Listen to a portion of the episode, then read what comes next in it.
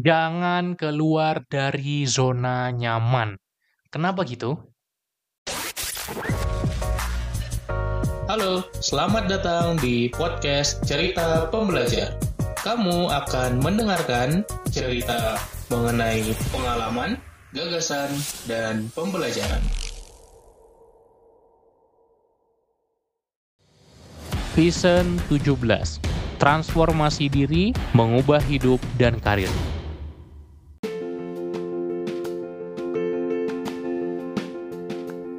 Kenapa jangan keluar dari zona nyaman? Ini adalah transformasi diri gue yang mengubah mindset, pola pikir, pandangan gue terkait keluar dari zona nyaman. Dan gue sangat mempercayai bahwa keluar dari zona nyaman adalah sebuah langkah untuk kita bertumbuh. Semua orang mempercayai itu.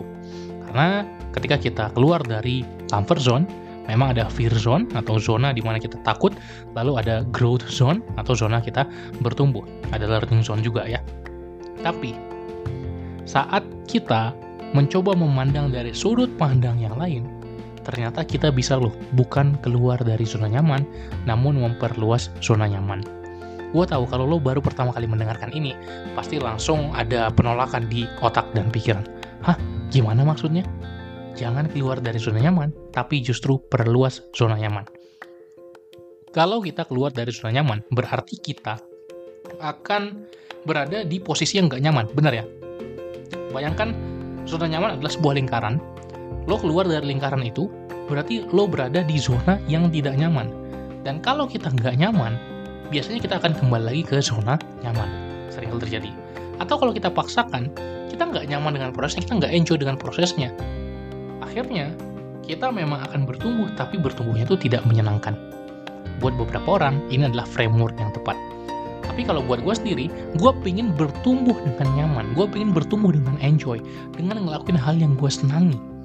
Meskipun itu di luar kebiasaan gue saat ini, maka yang gue lakukan adalah memperluas zona nyaman, perlahan-lahan mendorong lingkarannya dari dalam, dan membuat lingkarannya semakin lama semakin luas. Ini adalah framework kerangka berpikir, lo boleh setuju, lo boleh nggak setuju tapi buat gue sendiri, ketika kita memperluas zona nyaman kita, kita akan bertumbuh lebih banyak yang bisa kita garap, yang bisa kita lakukan, tapi kita juga tetap enjoy ngelakuin prosesnya.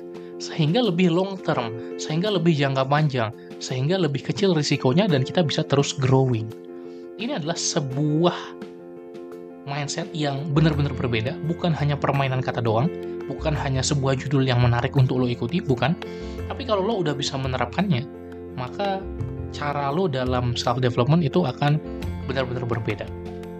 Ketika kita mencoba mengembangkan diri kita, ada dua cara yang umum.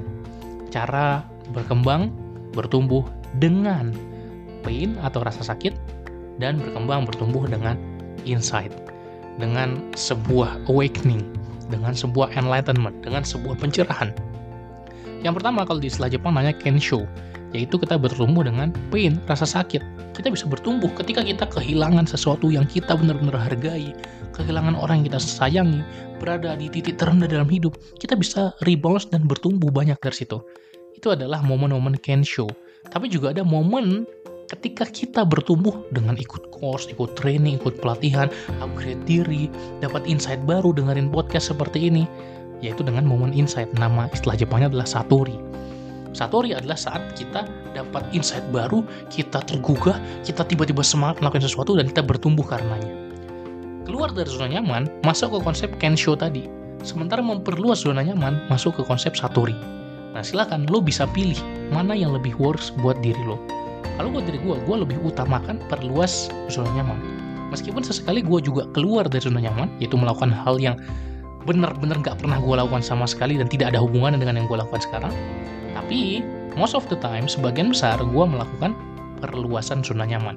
Melakukan sesuatu yang memang gue senang lakukan enjoy lakukan tapi mengupgrade diri gue karena itu bukan hal yang biasa gue lakukan.